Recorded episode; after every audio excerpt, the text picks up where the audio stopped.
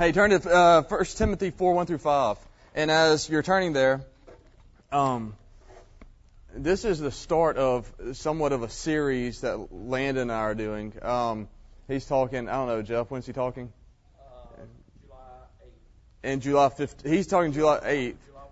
July 1. In July 15th, um, we've been asked to do a question answer period uh, with the youth guys. Just whatever you guys um, have ever wanted to talk about to, to us, if that's anything at all, um, we're here at your disposal. But to do that, um, we, we're going to answer questions too, just random questions. But to give us sort of a base for that, Jeff has some cards that you can write your questions down on and put it in this little box. Look at that little Target purchase. Um, this little box right here.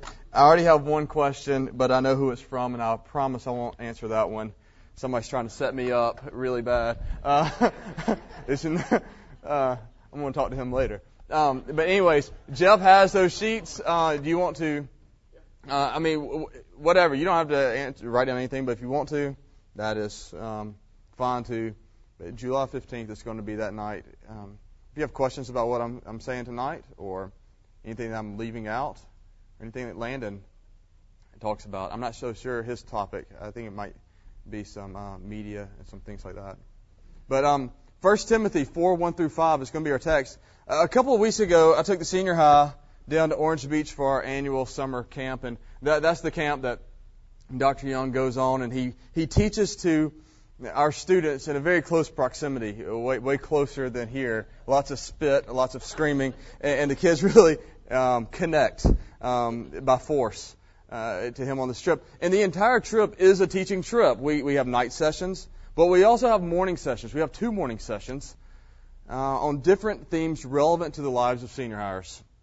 Now, each year I sit down and I think and I pray through some of the different issues that senior hires are struggling or dealing with that, um, that they, they need to know about. And then I settle on two topics for the morning.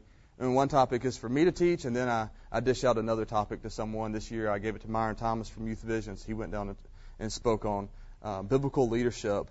But this year's subject for me was the one that I wanted to tackle for the last several years. I was too chicken. I was kind of a wimp um, because the subject that I wanted to talk on for the last several years was one of those subjects that sort of made me blush, makes most people blush, and it's the subject of sex.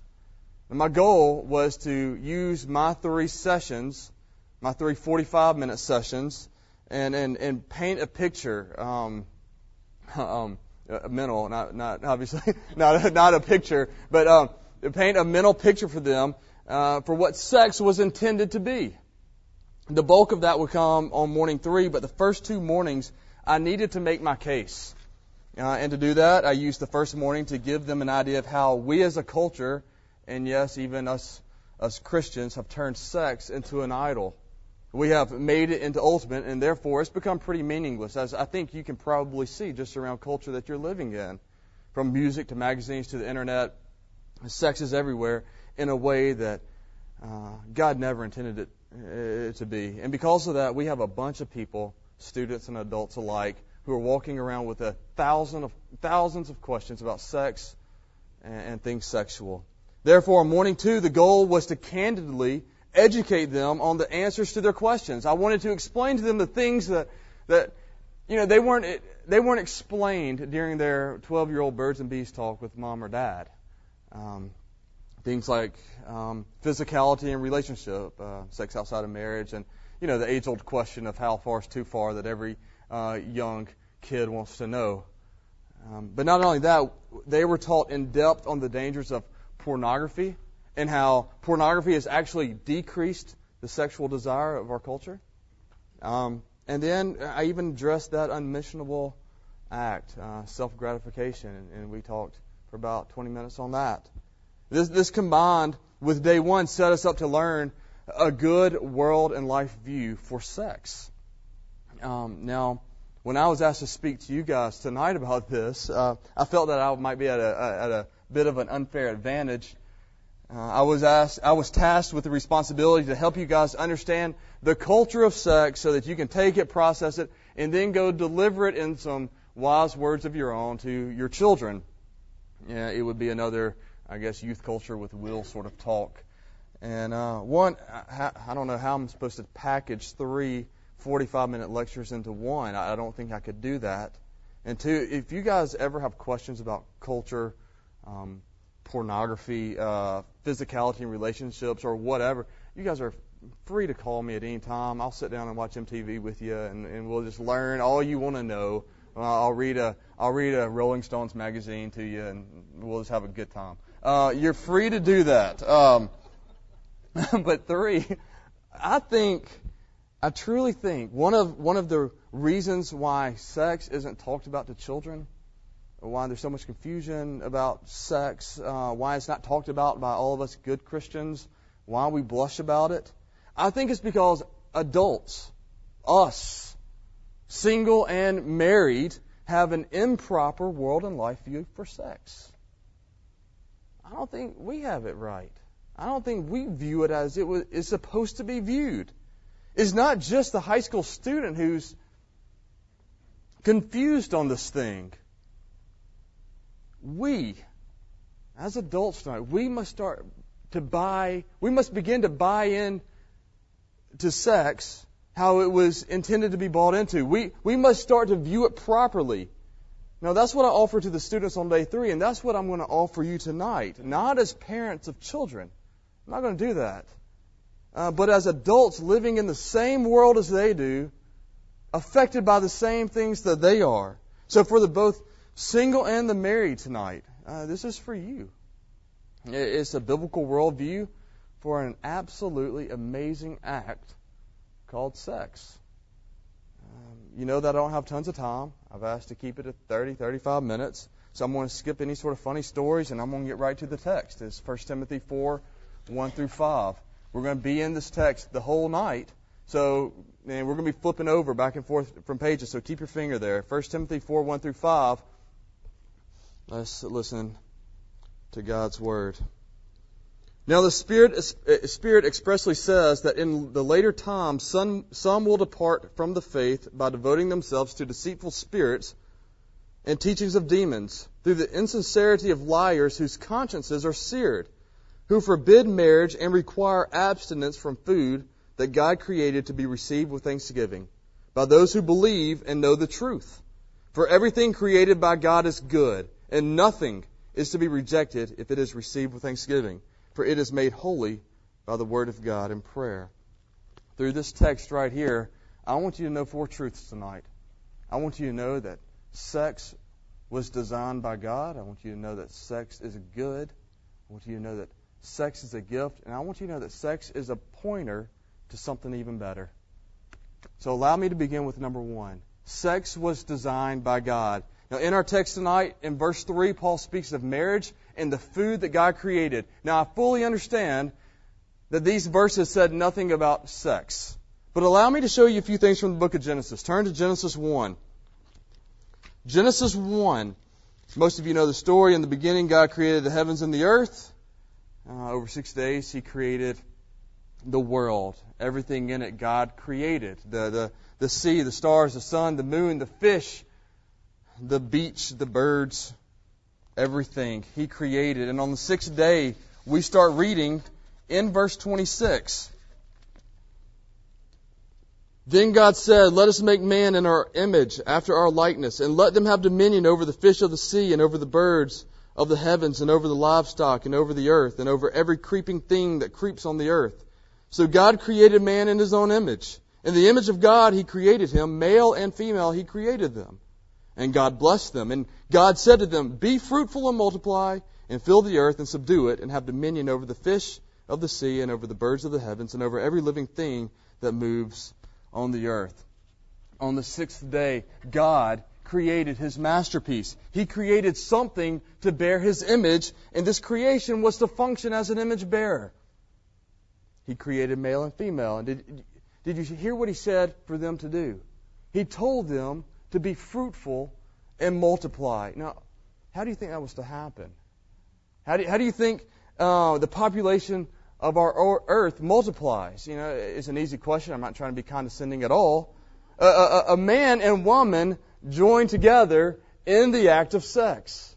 In the creation account that we have in Genesis 1, God created man and woman, and told them, He mandated them to have sex with one another. And in chapter 2, verse 24, it's written, Therefore a man shall leave his father and his mother and hold fast to his wife, and they shall become one flesh.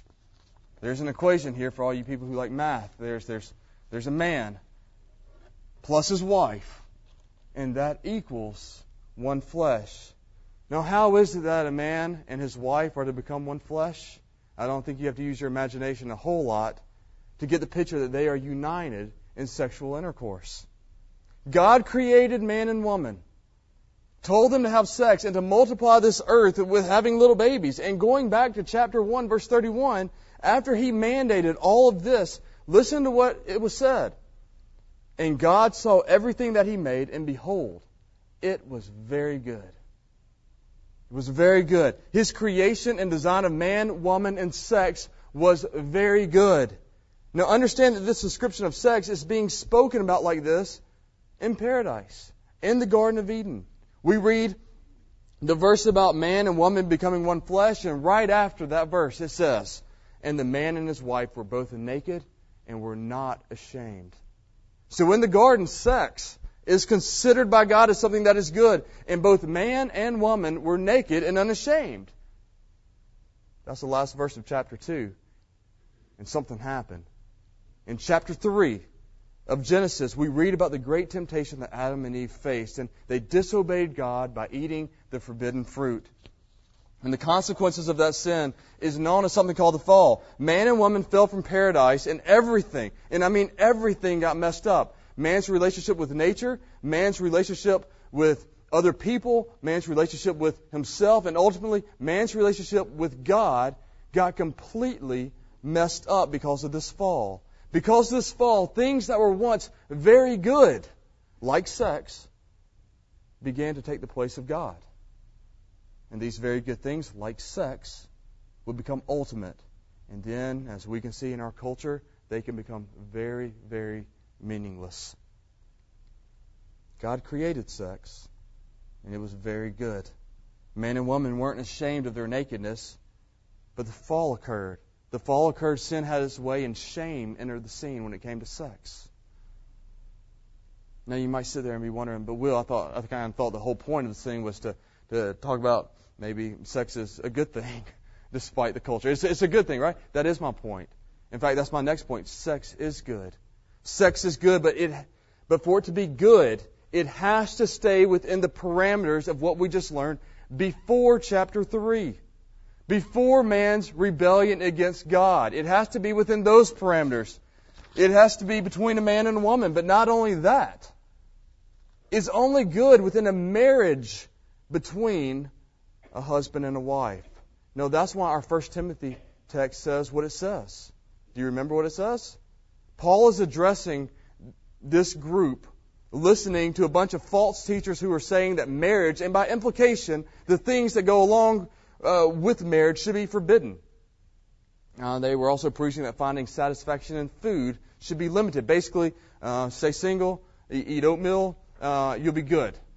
Um, to break it down to the core level, to the core level of this thing, the issue that they had was pleasure, whether that be food, from food, or from the marriage, maybe in the marriage bed. But Paul says in this context, in verse 4 of our Timothy text, for everything created by God is good, and nothing is to be rejected if it is received with thanksgiving. I know you hear me say this, but can, be, can it be true? Can it possibly be true? Can sex, as designed by God in the confines of marriage, really be good? All some of you have ever experienced is the opposite of that. I fully understand all of us ever hear is that that's not possible. You know, it's always the big joke in every movie that we watch. Um, the, the, the, the dude is out there trying to be talked out of marriage by his, his other dudes. Uh, uh, don't get married because that's going to be the beginning of the end for you for good, uncommitted sex. That's all you ever hear about in the movies. Can sex really, in the confines of marriage, be good? I was reading an article the other day. Uh, it was talking about Ray Romano's Uh, everybody loves Raymond. His, his view about sex. Um, I don't have time to read it tonight, but basically that sex is finished and or boring when you get married. Ladies and gentlemen, is that what you believe? Is that is that has that what you bought into? Do you really think that all married sex is supposed to be is once a month or less uh, or, or less, maybe with the lights on? That it doesn't have to be that way. It does not have to be that way at all. Maybe for some couples it is, but I promise it doesn't have to be. It can be. It can be very, very good. And God's Word gives us illustration of how good it can actually be. There's an entire book of the Bible um, written on this very subject called the Song of Solomon. Some of you are familiar if you're in Jeff Sample's class. Uh, this book of the Bible is disputed. Some people think it's um, an allegory. Um, other people, some very smart people, think it's an allegory. Uh, but others believe it's an actual book of love, marriage, and sex. And I would fall into that camp. And why not? Why not? Why, why wouldn't God address the most common desires between a husband and a wife? Now, you might find this very interesting. Now, some of you might be all puckered up about it, but you, some of you might be really interested in this. Song of Solomon 6:11. Turn there. Song of Solomon 6:11 through 7:10. It's interesting. Um, this is what the writer says. Song of Solomon 6:11 through 7:10. Now, this is talking about, or, or this is a conversation or, or, or a dialogue between a, bride and the groom, a, a husband and a wife. And it starts out with she, talking about the bride, the, the married woman. I went down to the nut orchard to look at the blossoms of the valley, to see whether the vines had budded, whether the pomegranates were in bloom. Before I was aware, my desire set me among the chariots of my kinsman, a prince. Then it goes to others and probably talking about her friends. Return, return, O Shulamite, return, return, that we may look upon you. And now the husband says, Why should you look upon the Shulamite as upon a dance before two armies? How beautiful are your feet and sandals, O noble daughter. Your rounded thighs are like jewels, the work of a master hand. Your navel is a rounded bowl that never lacks mixed wine. Your belly is a heap of wheat encircled with lilies. Your two breasts are like two fawns, twins of a gazelle. Your neck is like an ivory tower. Your eyes are pools of the in Heshbon by the gate of Bath Rabbim. Your nose is like a tower in Lebanon, which looks toward Damascus. Your head crowns you like Carmel, and your flowing locks are like purple. A king is held captive in the tresses. How beautiful and pleasant you are, O loved one, with all your delights. Your stature is like a palm tree, and your breasts are like its clusters. I say, I will climb, uh, climb the palm tree and lay hold of its fruit. Oh, may your breasts be like clusters of the vine and the scent of your breath like apples, and your mouth like the best wine. And she responds, It goes down smoothly for my beloved, gliding over lips and teeth. I am my beloved's, and his desire is for me. Whew. Whoa, this is some very sexual language going on between husband and wife. Now, ladies, I apologize. You might have to explain to the husbands what it means by climbing palm, palm trees and laying hold of its fruit. Uh, they might. You can explain it on the way home. Um, I had I had trouble with it too at first. Um, but understand that this man is speaking of his wife's beauty. All of chapter seven is is him being descriptive of her body. But notice what brought that on for a second. In chapter 6, this woman is going down to an orchard, and in verse 12 of chapter 6, a desire swept over her to be with her husband. You don't see that in movies a lot. Uh, a wife actually desiring to be with her husband. You don't hear that in the locker rooms or at Bunko Group. I mean, you don't. Listen, listen. Desire, desire swept over her, and she went to him. And, and something called the dance before two armies took place. Now, I'm no Hebrew scholar. I've never claimed to be, and I never will be but other people are, and these words are translated into something called the dance of the Mahanaim. Write that one down. The dance of the Mahanaim. People have done research on this and realized that this was none other than an ancient striptease. This wife was burning with desire for her husband, and she goes to him to give him a striptease. She's getting naked in front of him. And as she does, he is commenting on all the parts of her body. He starts with her feet and he goes up to, to her thighs and then her breast and he comments on everything in between that. And my point is not to be descriptive, to be shocking, to turn anybody on. The point, the point is to say that what we have here is a husband and a wife. You have a husband and a wife, and nothing about their lovemaking is inhibited or boring.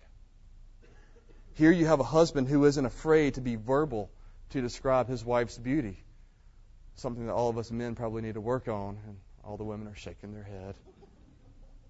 And you have a wife who's not asking him to turn off the lights.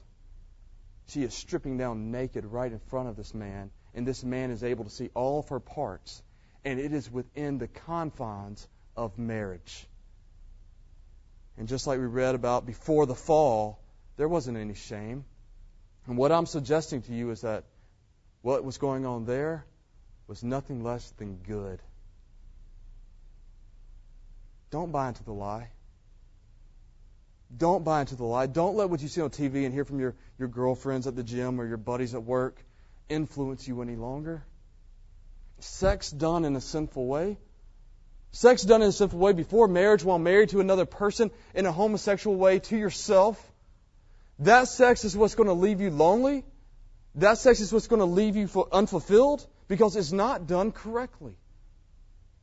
But marriage sex, Granted, there are many Christian couples who struggle with a good sex life, and there's thousands of different reasons why that, that is so. That probably needs to be held for another marriage conference. But marriage sex should be the best and the most exciting and the most fulfilling ever.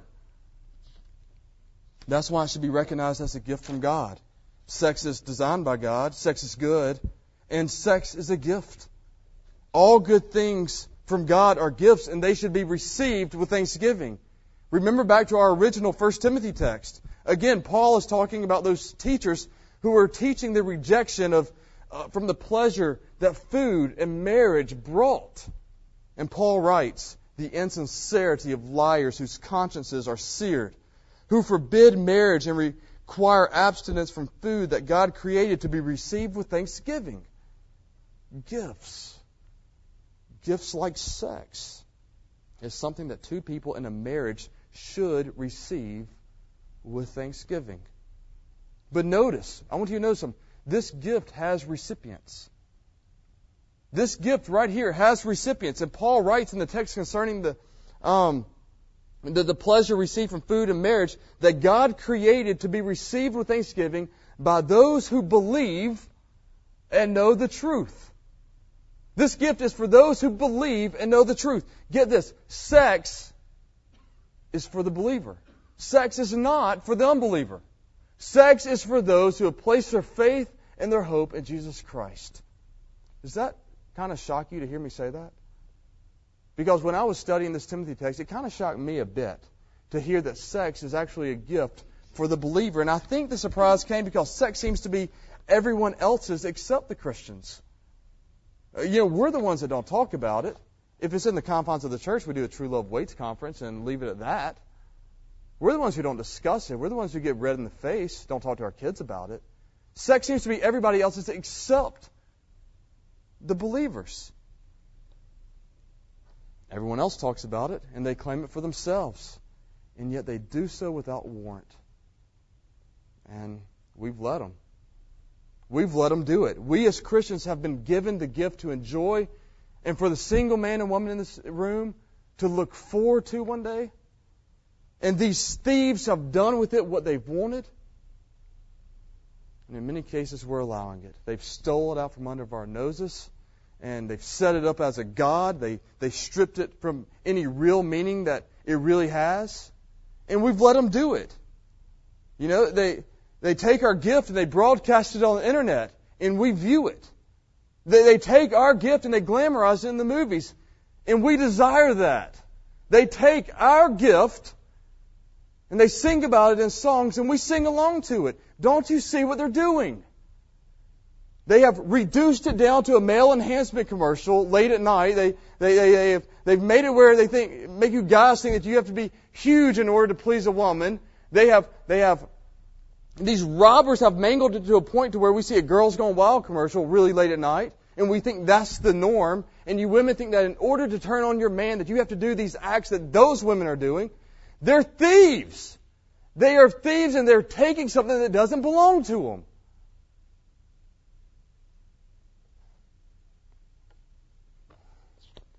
The most unique and it's the most pleasurable gift that is only given to those who believe and know the truth. As those believers who know the truth, as those who believe and know the truth, we must, for the sake of ourselves and for the sake of our marriages and for the sake of our children, we must stop participating in this idol worship. And we must begin to recognize sex for what it really is. Sex is something that was designed by our Heavenly Father. And in the confines of marriage between a man and woman, it is good. And it is a gift for the believer to be received with thanksgiving. It doesn't stop there, though. It doesn't stop there. So far, you know, all I've talked about is the physical act between the husband and wife. A wonderful and pleasurable physical act that satisfies a desire that everyone has. However, there's another element to it that makes it even greater than it already is. It's the spiritual element that makes sex into a pointer for something better. Um, I wouldn't do the subject justify. Uh, I wouldn't justify the subject or do it justice if all I talked about was just the physical aspect. I, think it's necessary to talk about the, the spiritual elements involved in it. And you know what? The, the non-believers they try to take that away from us too. They steal that as well. You got singers like Sting, and he's all up in yoga, so he can uh, get all spiritual when he's having sex, and Madonna describes her sexual experiences as as as spiritual. You know, they don't even know what they're talking about. I mean, at all, at all. The spiritual significance of sex, or being in one flesh, or being in union with uh, another, is one another is that it points us to a greater reality that's even more satisfying than the physical act. I think the two best places I can show you this in Scripture is Ephesians 5 and Romans 7. Uh, we'll start with Ephesians 5, 31 and 32, if you uh, have your Bible still open. Uh, understand that Paul in Ephesians 5, 31 and 32, he's talking to husbands and wives. Uh, you know the text, wives submit to your husbands, husbands love your wives. Dr. Young spoke on it um, several weeks ago. And beginning in verse 31, Paul writes, Therefore a man shall leave his father and mother and hold fast to his wife and the two shall become one flesh. However, um, this mystery is profound, and I am saying that it refers to Christ and the church. Does that sound familiar? Sounds familiar, doesn't it? A man leaving his father and mother, holding fast to his wife, two becoming one flesh. Sounds like the creation account that we read in Genesis, does it not? Um, and, and does it allow for a physical relationship? It sure does. It does. But even more than that, when a husband and wife participate in the Christian gift called sex, it points them toward a relationship with Christ. And look over at Romans 7. Romans 7, real fast. Romans 7, starting with verse 1, and this one isn't so spelled out, so continue to stay with me for a second. Paul writes, Or do you not know, brothers, for I am speaking to those who know the law, that the law is binding on a person only as long as he lives. Thus, a married woman is bound by law to her husband while he lives. But if her husband dies, she is released from the law of marriage. Accordingly, she will be called an adulteress if she lives with another man while her husband is alive. But if her husband dies, she is free from the law, and if she marries another man, she is not an adulteress. Now, my point isn't to talk about some old law. Here we have a picture uh, of a wife being bound to her husband while he's alive. However, if he dies, she is released um, from that, that bond. Now, in Scripture, understand that Christ is called the bridegroom, and we are always called the bride of Christ. He is the husband, and we always play the role of the wife, men and women included. I know it's harder for some of us guys to get, get our minds wrapped around that, but we are known as the wife, and he is known as the husband. So let me continue reading in chapter 7. Likewise, my brothers, you also have died to the law through the body of Christ, so that you may belong to another, to him who has been raised from the dead, in order that we may bear fruit for God. For while we were living in the flesh, our sinful passions, aroused by the law, were at work in our members to bear fruit for death. But now we are released from the law, having died to that which held us captive, so that we serve not under the old written code, but in the new spirit, new life of the Spirit. You know, a woman having sex with her husband allows her to bear children. And that's not the most shocking news of the century, uh, I'm aware. But in the context of this text, we play the role of the wife. And, and from the time of our birth, we are married. We're, we know this from Ephesians 2. We know it from Psalm 51, from the time of conception. From the time of our birth, we were, we were married to evil and unrighteousness, bearing sinful and immoral fruit. That's because we were slaves to sin. We belong to sin.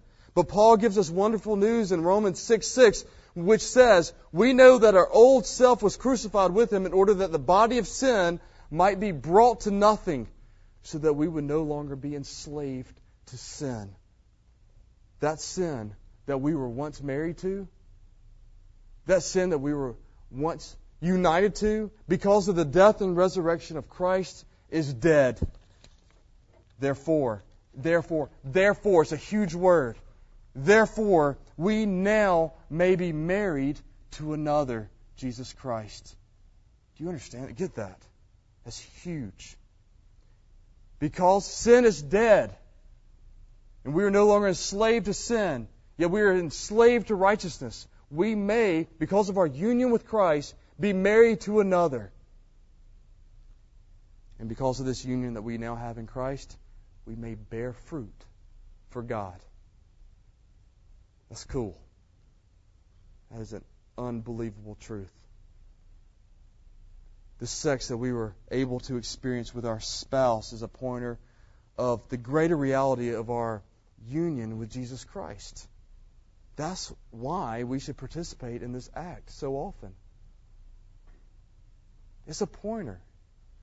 It's a great pointer of something even better what an act of grace that God has given His people when so many times we're reminded of our relationship and our union with Christ with um, difficulties in life, uh, difficult circumstances, a disciplinary process that He might be taking us through. He also chose us, uh, chose to use the fulfillment of one of our greatest natural desires.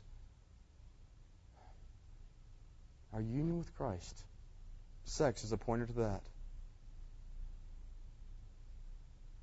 Let me close like this. You know, you know what culture is offering you just by living life. Look around you. It's like Christmas vacation. Look around you, Ellen. We're at the threshold of hell. Um, you, uh, you know what it has to offer you. Uh, again, you can always come to me and I'll, I'll show you some YouTube, the YouTube machine, as Dr. Young calls it, and, and we'll, uh, we'll watch MTV together. And like I said, we'll have a good time, eat popcorn. Uh, but you know how also sex has been idolized and thus cheapened, made meaningless, even by Christians. And you know how even you've fallen prey to this temptation. Look, if you've sinned, if you've sinned sexually, repent. Repent of your sin and claim your union with Christ. And begin tonight to view sex as it was intended to be viewed. It was something designed by a very gracious God, and despite the cynical view of, of, of our culture it is good in the confines of marriage between a man and a woman. And it's also a gift for the believer. Don't forget that. Don't buy into their lie. It is a gift for the believer. It's not theirs, it's ours. And it's also one of the greatest and most gracious pointers to our union with Jesus Christ. Therefore, if you're a single man or woman tonight out there, leave tonight anticipating something great. Anticipate something incredible. Realize how utterly insane you would be to do anything else except what God designed for you to do. Now, if you're a parent, single or married, take this message back to your child. Take it back to your child. If you're a grandparent, take it back to your grandchildren. No more demonizing sex. No more no, no, no. Um, no more neglecting the conversation. Let them know that God has given a husband and wife a, great gift for them to look forward to one day. And for the husband and wife, who's the majority of you in here, go home and enjoy one another often. For everything created by God is good, and nothing is to be rejected if it is received with thanksgiving. For it is made holy by the word of God and prayer. So to that end, let me pray for us tonight. Father, we come before you now, and um, I thank you for the union that we've received um, with your Son.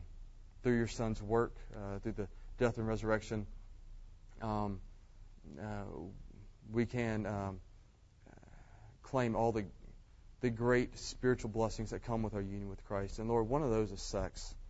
And um, it's a word that's been so misused, and it's an act that's been so mangled and, and just done with whatever the world has wanted uh, to do with it ever since the beginning of time. And um, so, Lord, if we've sinned uh, sexually, forgive us for that sin. And help us now to view it as it was intended to be viewed. Um, uh, one man, one woman, husband and wife. And Lord, let us, um, when we're engaged in that act, let us uh, know that it's a, a, pointer to something even better. Let us know that it's a, a gift uh, for us. It is good. Um, and, and, and, Lord, for um, for those in here uh, who are who are struggling with anything um, that they need to repent over. Help them uh, cling to the foot of your cross and, um, and, and, turn from that sin and, look to you uh, for great salvation. Father, we love you. I thank you for these men and women who have come tonight um, uh, to learn your word. Bless them as they leave. In Jesus' name, amen.